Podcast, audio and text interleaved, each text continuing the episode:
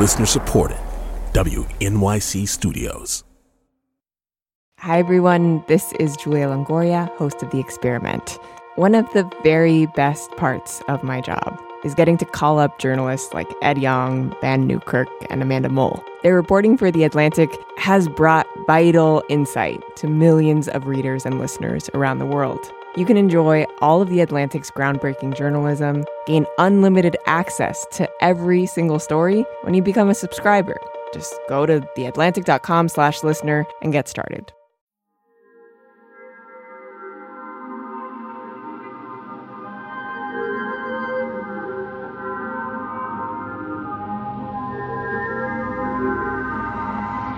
Alvin, I don't think I've ever said your last name out loud. How do I say it? It's Melleth. Melith? Melleth. Am I doing that right? Mm-hmm.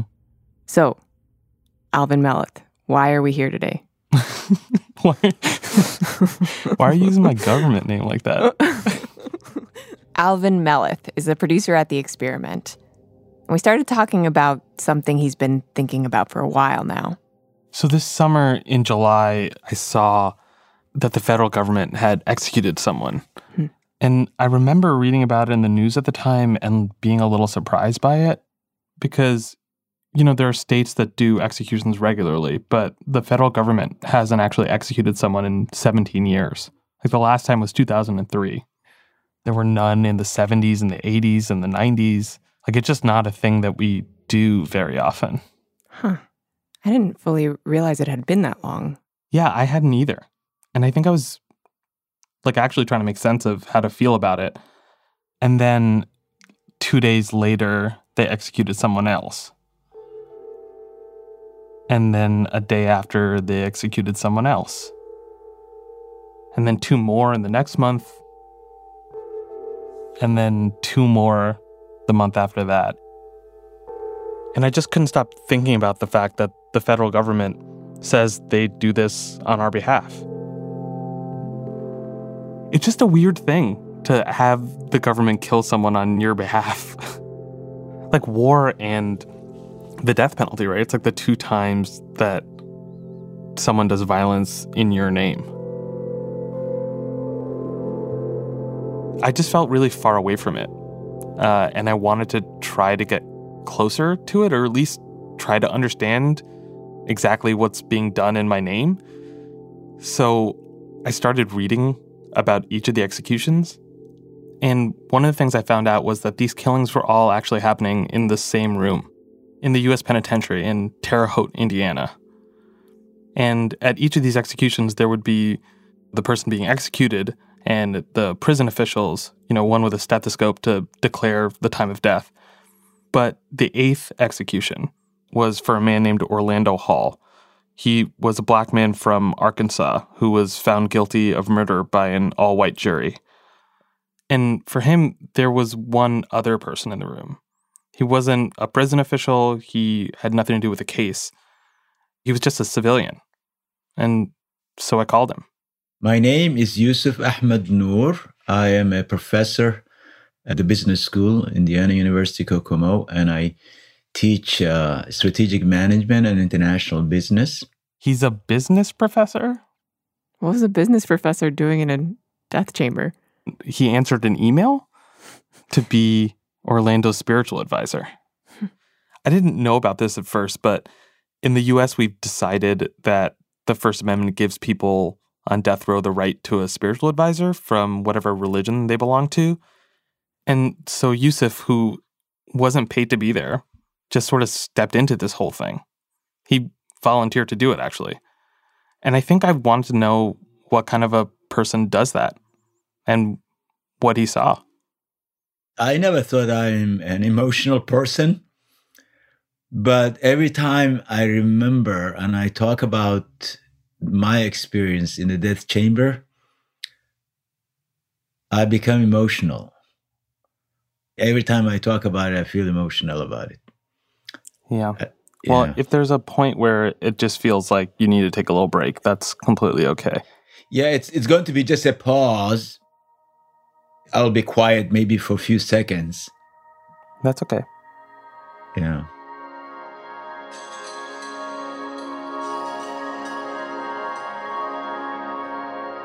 This week, a conversation with a man who got very close to the death penalty in the United States.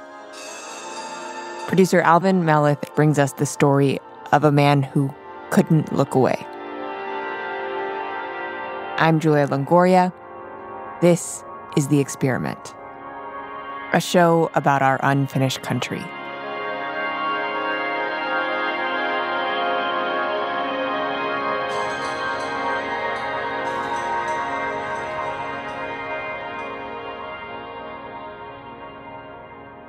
You know, I'm of nomadic background. I was born in the nomadic area of Somalia.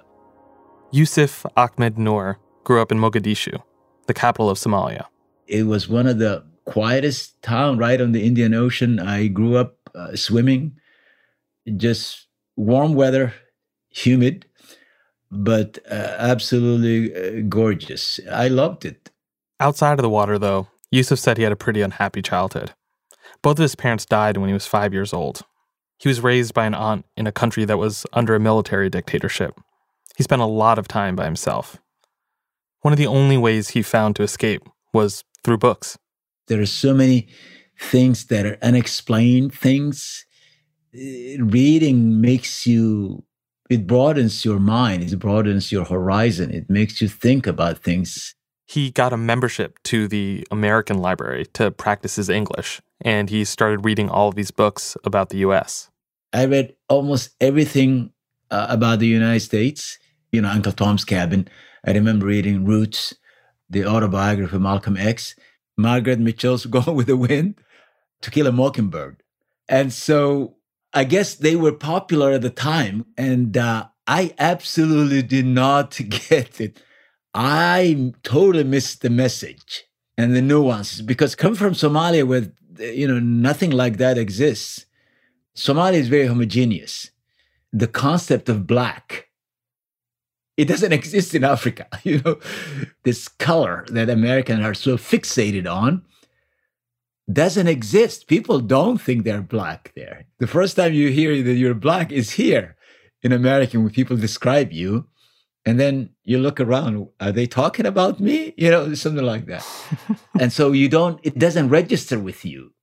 In some ways, Yusuf has always been an observer of the US, on the outside, looking in. He first came here in 1986 to do an MBA program. He never actually intended to stay. It was purely accidental. I was going to go back, but then things were getting worse. Back in Somalia, Yusuf's friends were starting to agitate for democracy. The military dictatorship there arrested a lot of them, even threatened some with execution.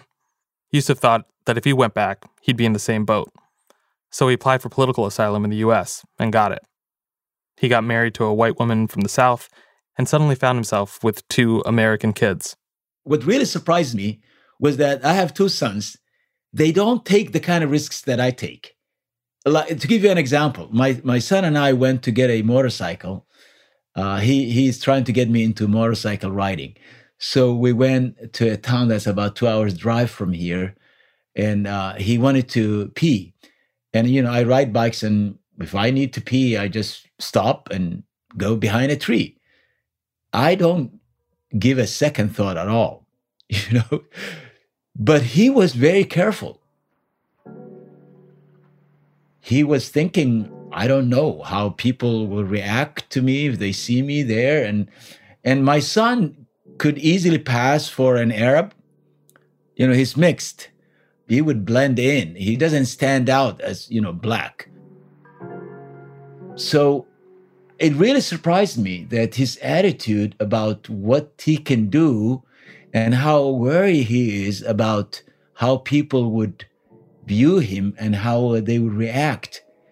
And we went back and forth and back and forth. And it never really crossed my mind that he developed that kind of attitude. And it's because he was brought up here he's hearing everything, you know, all the racial issues and all the racial ramifications. That kind of attitude of taking risks and not worrying about how people will react or what they would say, and just it, it may be part of the Somali character. I don't know, but I still have that Somali attitude. And I find it's really strange the kind of risk, quote unquote, risks that I take. Throughout his career, Yusuf ended up teaching all over the country. But no matter where he went in the US, he always made it a point to find a mosque. I have always been, since I came here, I've always been involved in the Muslim communities. Wherever I go, I, have always been very active. He'd gone to Muslim elementary schools and high schools. He'd grown up reading the Quran. So when he finally landed in Bloomington, Indiana, he did what he always did. He got involved with his local mosque. I'm one of the elders, and I'm also involved in the multi faith movement in Bloomington. We do a lot of interfaith things with them. And so the minister at the Unitarian Universalist Church emailed us about Orlando. And what did the email say?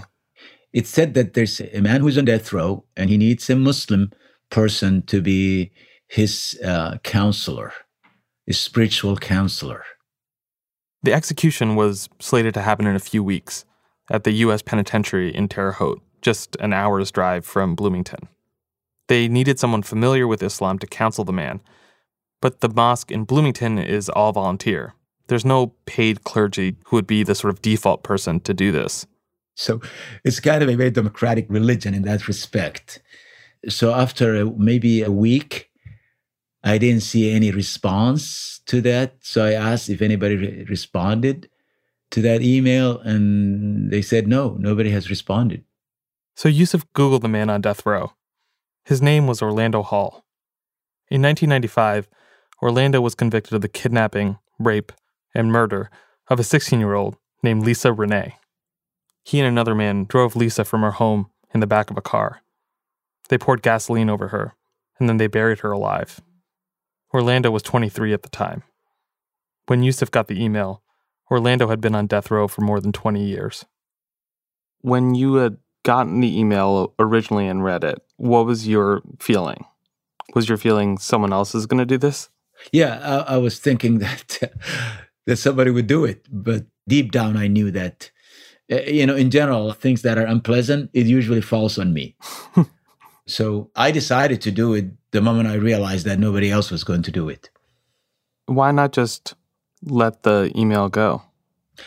You know, you have a fellow human being who is on death row and they're going to uh, kill him and so it was it was i didn't really think about it it's just like uh, this guy needs help and he's seeking somebody to talk to and that's the least you can do it entails some sacrifice but it's not a compared to what he's going through uh, what i'm going to do is a piece of cake so Yusuf decided to meet Orlando. He drove about an hour to Terre Haute, went in. And I was accompanied by this prison official who took me through multiple heavy metal doors, through an elevator, and finally to the visitation room where I was on one side of the room and he's on the other side of the room, and we're separated by a glass wall. So, what do you first say to Orlando? Well, you know, greeting, Muslim greetings, peace be with you in, in Arabic. That was our first exchange. Assalamu alaikum, brother. Alaikum salam. The allocated time is from 9 till 3. And I spent those six hours with him that first time. But one thing that I wanted to know was whatever he did, that he was uh, contrite, that he was sorry, that he was regretful, and so we, it's one of the first things that we talked about. And it was very clear to me that he regretted what he did or the role that he played in the killing of that young woman. Whether he was guilty or not, I decided that that part was not my job. That was not my role. Right away, I could see that he was already, you know, reconciled to his fate. He was not nervous. He was ready part of Islamic teaching is that everybody's going to die. It's not about how you die. It's everybody has a time and a day and an hour where they die, and you just accept it. And so he was reconciled, despite the fact that he didn't believe that he should die. And what kind of questions did he have for you? We talked about Islam in general. He studied thoroughly Islam. He knew a lot. He brought his books he brought a copy of the quran in english and so we talked about uh, you know religious concepts religious philosophy. We talked about the death penalty in islam. And so we also talked about the political side of american executions and the fact that the rate of executions is much higher. And the rate of incarceration in america is much higher you know more african americans are incarcerated percentage wise than whites. And, you know, he even mentioned the fact that this string of executions, they started with a white guy. And he said, you know, who do they think they are fooling? They started with a white guy just to show that they're not targeting African Americans. But he said, they're not fooling anybody. Two thirds of the people there in death row in Terre Haute, he said, were non white. Yusuf met with Orlando two more times and through his lawyer, Orlando asked Yusuf for one final favor if Yusuf would be in the room with him when the execution happened. And I said, I don't want to do that. I really don't want to be there. But if he wants me to be there, I am going to be there. That's the least I can do. The day of the execution, Yusuf made the long drive to Terre Haute, through the changing leaves on State Road 46. He met with Orlando first thing in the morning, and they went over last rites. And then he waited. Later that night, a guard brought him into the execution room. The victim is lying down on the gurney right in the middle of the room, closer to the, the wall. The opposite wall, one of the long walls, the opposite wall is where the windows are glass windows. And so I could see the windows that are the media and the family room, and Orlando could see them because the gurney, the torso part is raised a little bit. So you can see that. He can see them uh, while lying down there, uh, strapped to the gurney. And where are you standing? I'm standing right beside him. And on each side of the gurney are the executioners, one on each side. And by the time we got there, he was already strapped on the gurney. He was covered with what looked like a, a hospital blanket. It, it, it's like it was it was deliberately designed to make it look like a benign surgical operation in a hospital. And uh, so I was not allowed to approach him before they started releasing the poison I have to stand, keep a distance from the gurney.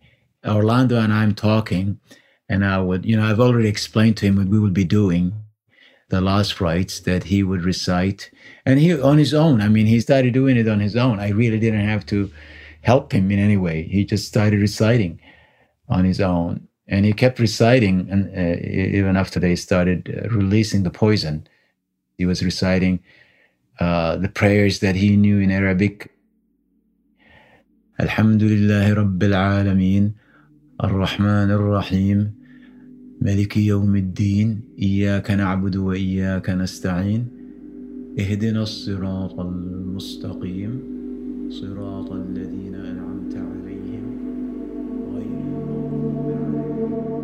How did you know when he was gone? He stopped reciting. And then uh, within seconds, his mouth opened wide, uh, like he started yawning.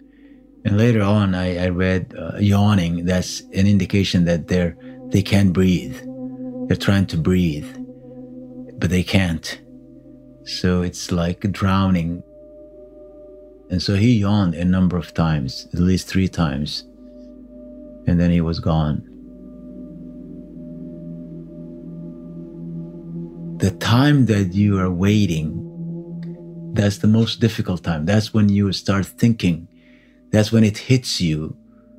Uh, you know, it's quiet. Nobody's saying anything. Everybody's waiting, waiting for the doctor to come and, and pronounce him dead. That's when you, it hits you how surreal it is, how absurd it is.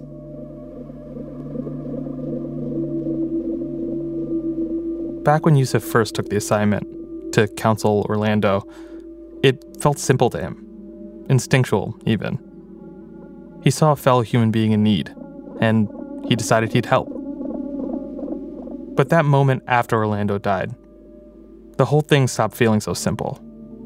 I'm in this room and I am participating in the killing of a fellow human being just just a few hours ago was healthy they assign you a role to play in this execution that's when all these thoughts crowd into your mind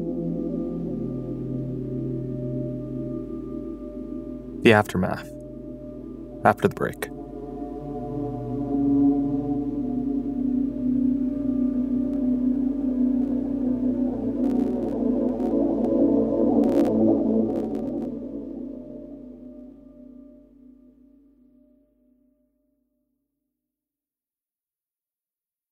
Everyone. This is Julia Longoria, host of The Experiment.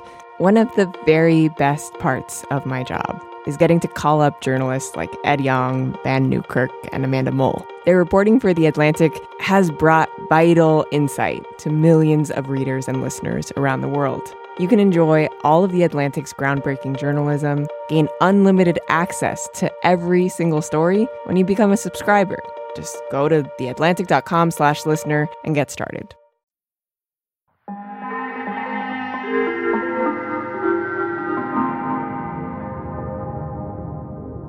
A little before midnight on November 19th, the United States executed Orlando Hall. Yusuf was standing right beside him. and you know it's all these thoughts that crowd your mind Yusuf looked around the room. Once Orlando was gone, it was just him and the executioners. you just how surreal it is how like we are the high priests of this sacrifice that we're sacrificing. It you know it, it begs to go back thinking about you know when when people uh, used to sacrifice humans to their gods. It's like that that we are the high priests and we are sacrificing this human being to satisfy some kind of a not you know religious right but a secular right. Did you feel like one of those high priests too? Yeah exactly. That's you know it hits me that i am participating in this uh, and i'm playing a role that they assigned me to kind of legitimize what they're doing or furnish this religious spiritual side where they are providing the secular side of the sacrifice. When you're left to your thoughts you say uh, see that's exactly how they planned it but then I will correct myself and say the only reason I'm there is because if it were not for him wanting me to be there, I wouldn't be there. And by the way, that's when it hit me why he wanted me to be there. Because in that room, I was the only friend he had. The other people there came to kill him. I was the only one he could look and say, you know, that person doesn't intend any evil towards me.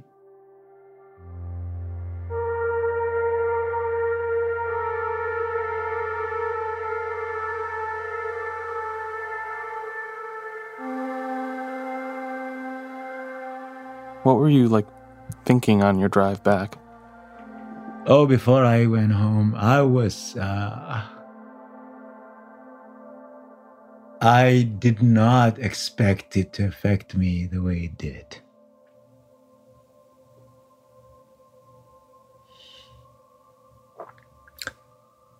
It was really traumatic. And I was really angry. I was very angry.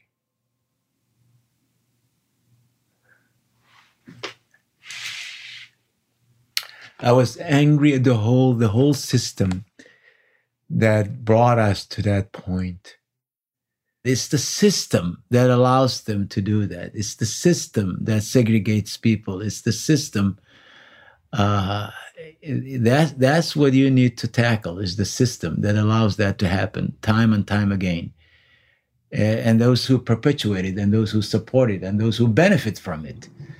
Uh, you have to address that if you want this to change. Despite the trauma and the anger, and uh, I, I'm glad I did it. I mean, I think I was just trying to think about your choices here, your decision to opt in, because you're not actually doing the executing, but it does strike me that you made a choice here to involve yourself in something you didn't have to. Well, you know, you can't solve a problem if you run away from it. You know, that's what I tell my children because they're disgusted with the system here. My son that I told you we went to get motorcycles, he talks about it all the time. I want to move out of here. I want to, you know, move to Canada or New Zealand or and I said to him, look, during the uh, all the struggle, African Americans struggling here, all all the people who were killed during the civil rights movement, look how much they accomplished. Those who stayed put, those who worked hard, some of the rights we enjoy here is because of their sacrifice. You were born here, you belong here, and, and things are going to get better. I have lived here in Bloomington, forget about anywhere else, longer than I lived anywhere else. So, although I would enjoy being back in Somalia, but my children are here and my grandchildren are here, I'm not going anywhere. I will contribute to the to the struggle as much as I can.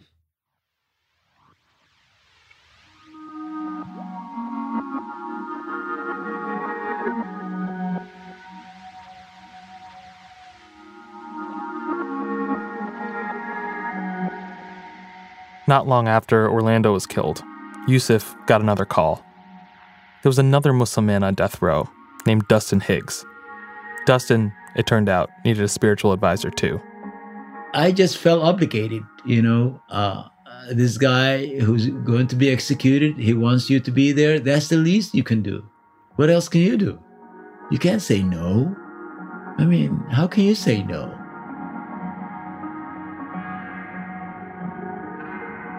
On January 16, 2021, Yusuf was present at the execution of Dustin Higgs. Dustin was the 13th and final person executed by the Trump administration. Yes, I guess it's human nature to become inured to things. We can get used to almost anything. You know, like those guys whose job is to execute people, they get used to it. So uh, I hope I never get used to it but I wouldn't change what I did. I would I would do it again. I hope I never do it again. I hope that was Dustin will make history and be the last person executed by the United States government. Let's hope. Let's hope.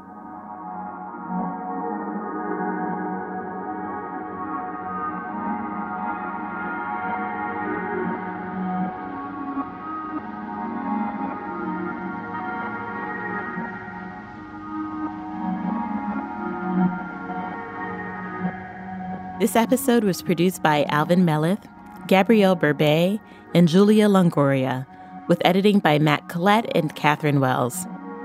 Fact check by William Brennan. Sound design by David Herman. Music by Tasty Morsels. Special thanks to Katie Bishop and Najib Aminy. Our team also includes Natalia Ramirez, Emily Botein, and me, Tracy Hunt. If you like what you heard in today's episode, Tell a friend to listen to the show. And don't forget to rate and review us on Apple Podcasts or wherever you listen to this episode. The Experiment is a co production of The Atlantic and WNYC Studios. Thanks for listening.